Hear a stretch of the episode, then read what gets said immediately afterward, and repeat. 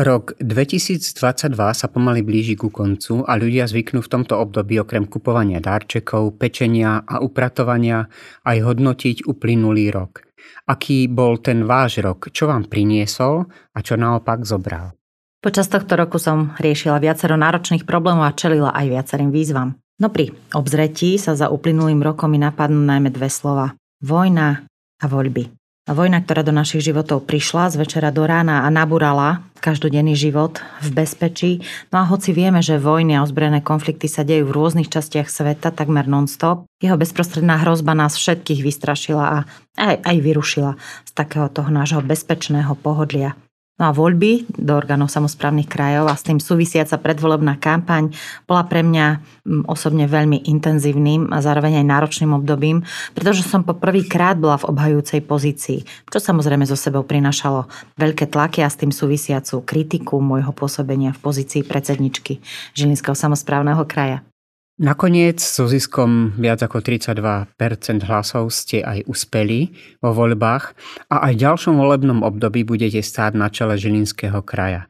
Spolu s vami bolo zvolené aj nové zastupiteľstvo, ktorého členmi sa stali aj viaceré nové mena. Ako vnímate celkovo výsledok volieb a mm, ako vnímate budúcu spoluprácu s novými poslancami Žilinského samozprávneho no, V prvom rade sa patrí poďakovať opätovne všetkým občanom, ktorí dali hlas nielen mne, ale sa zúčastnili samotných volieb do samozprávnych krajov. Všetko vnímam samozrejme ako veľký záväzok voči celému kraju a aj voči každému jednému obyvateľovi. Počas celej kampane som komunikovala to, čo sa nám podarilo urobiť s našim týmom za uplynulé obdobie, čo sme realizovali Nasnažila som sa to prezentovať. Myslím si, že najmä reálne výsledky tohto úsilia boli dôvodom k môjmu opätovnému zvoleniu a teší ma, že môžeme pokračovať v rozbehnutej práci. Čaká nás náročné obdobie, ale pevne verím, že spoločnými silami budeme napredovať vo veľkej väčšine projektov, ktoré sme rozbehli alebo plánujeme rozbehnúť. No a čo sa týka s poslancami, máme 20 nových poslancov, ale dúfam, že budeme všetci chcieť ťahať naozaj na jeden koniec, aby sme prispeli spoločne k zlepšeniu života ľudí v našom kraji. Bola som vždy a aj som človekom koncenzu a preto som presvedčená, že keď sa chce, tak sa vždy nájde spoločná reč. Verím, že tak ako v minulom období nebudeme politikárčiť a v strede našho záujmu a našich aktivít zostane naozaj aj naďalej dobro našich občanov. To, že pokračujete v práci županky, má určite svoje pozitíva. Hm, skúsenosť predchádzajúceho obdobia je pre vás určitou výhodou pri e, stanovení si reálnych očakávaní a cieľov. Aké sú teda vaše vízie, plány či konkrétne projekty, s ktorými idete do tohto nového volebného obdobia? Ako som spomínala, čaká nás naozaj náročné obdobie, ktoré prinesie najmä nedostatok finančných zdrojov na realizáciu projektov. No a v tomto smere sa budeme uchádzať najmä o prostriedky z eurofondov, v ktorých čerpaní sme boli aj doteraz e, veľmi úspešní.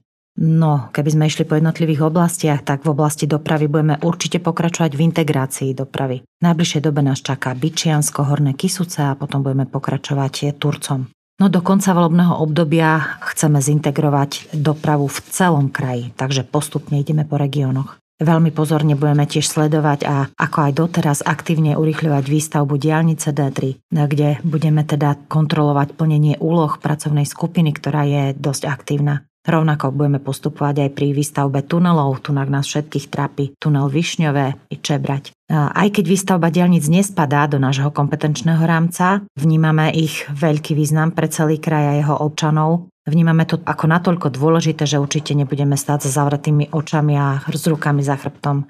No a samozrejme to, čo nás ďalej trápi, sú aj ďalšie rekonštrukcie druhej a tretej triedy. Budeme pokračovať na základe nášho zásobníka investičných projektov, ale treba pripomenúť, že už teraz do konca budúceho roka, niektoré sme začali, niektoré ešte budeme budúci rok dorealizovávať.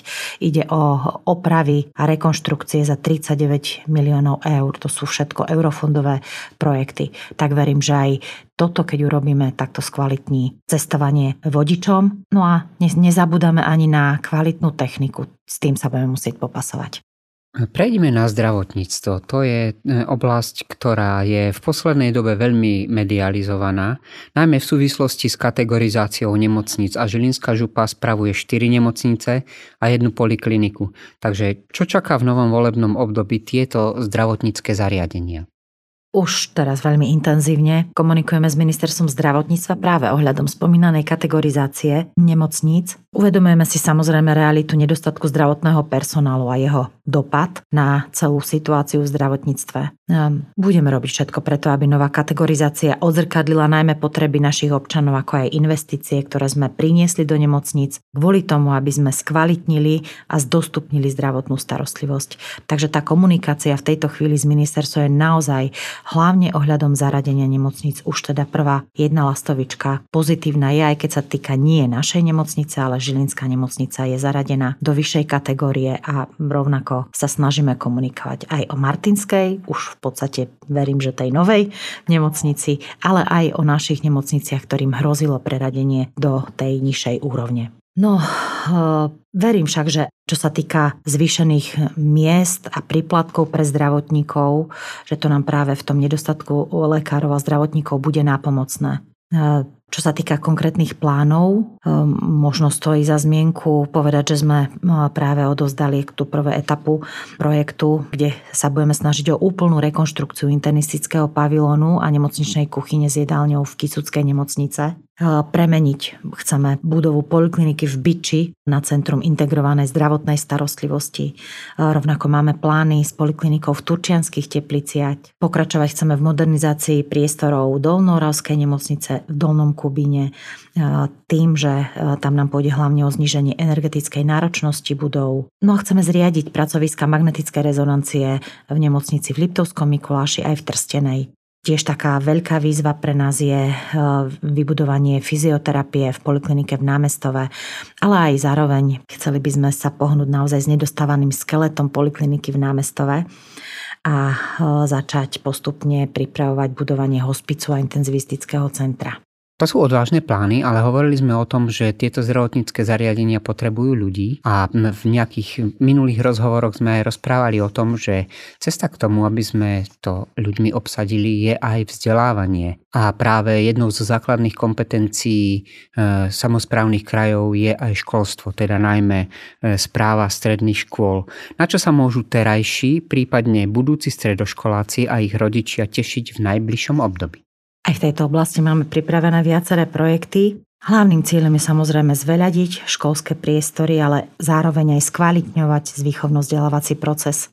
Tak ako aj doteraz chceme podporovať rozvoj odborného vzdelávania so zameraním na duálne vzdelávanie a pritiahnuť žiakov na študijné odbory, ktoré nám na pracovnom trhu chýbajú. No a jednou z našich vízií je napríklad aj vytváranie stredoškolských kampusov prostredníctvom sceľovania viacerých odborov, ale aj priestorov do spoločného areálu, čím naplno chceme využiť priestory, ktoré sú naozaj mnohokrát veľkolepé, ale vzhľadom na to, že tie priestory sú naozaj roztrusené, tak ich nedokážeme poriadne využiť. No a pomedzi pripravované projekty by som možno spomenula aj objekt Beskyt pre potreby praktického využitia v strednej škole obchodu a služieb v Čaci, ale aj tunak na Turci, rekonštrukcia strednej pedagogickej školy a internátu v Turčianských tepliciach. Na Orave chceme pokračovať v revitalizácii strednej školy v Nižnej alebo strednej odbornej školy obchodu a služieb v Dolnom Kubíne.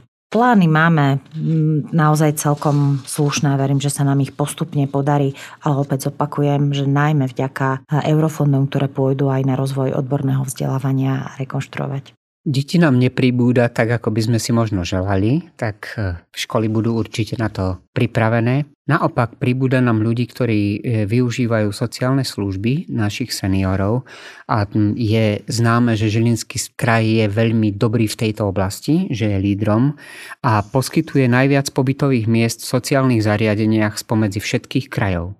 Je známe aj to, že značná časť rozpočtu ide práve do tejto sociálnej oblasti a to aj preto, že záujem občanov o tieto služby je rok čo rok e, väčší.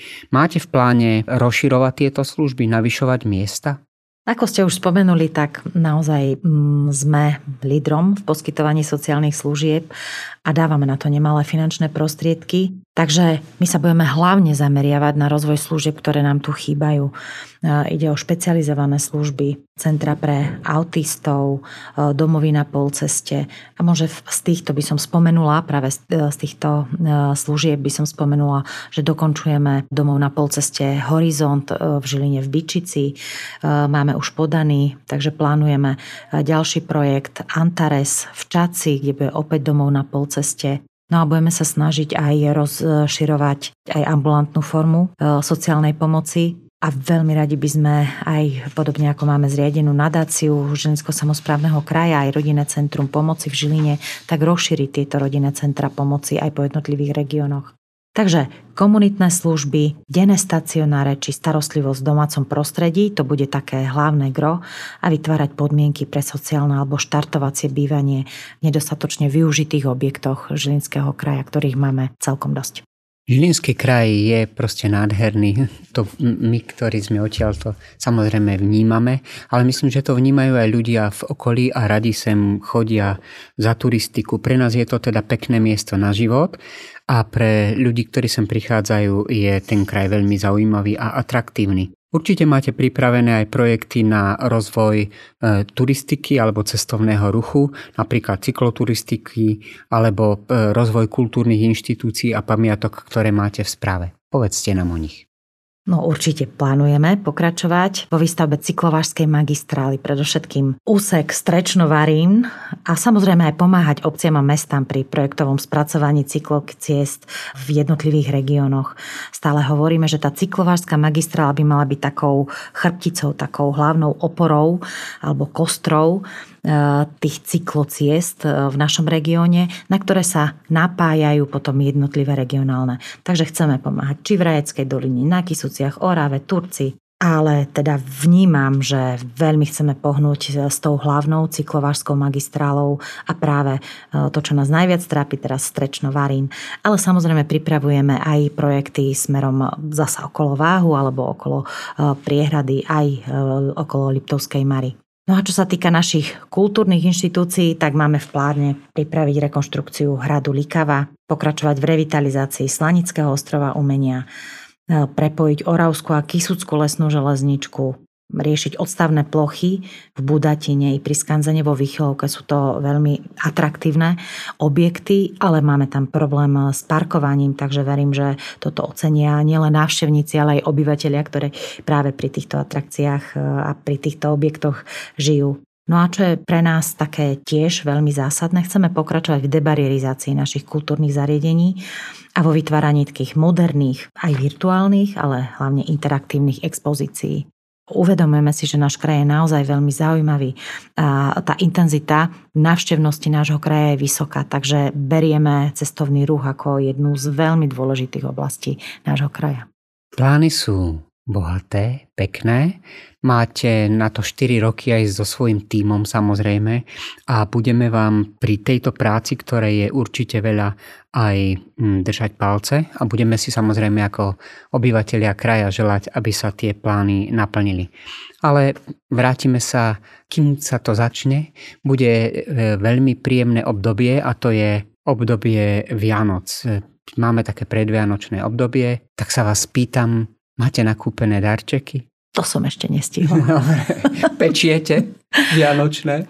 Bývame so Starkou. Áno. Tak e, ona sa už do toho pustila. Priznám sa, že teraz e, prichádzam z práce veľmi neskoro, je mm-hmm. tých aktivít veľmi veľa, ale vravím, že tak si sme si to tak podelili. A verím, že najviac toho urobíme, keď prídu aj deti. A tak tá príprava sa tak zintenzívni.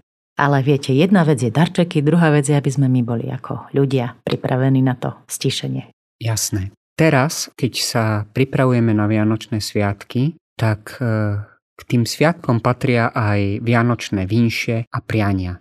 Máme tu možnosť. Čo by ste teda popriali vašim poslucháčom?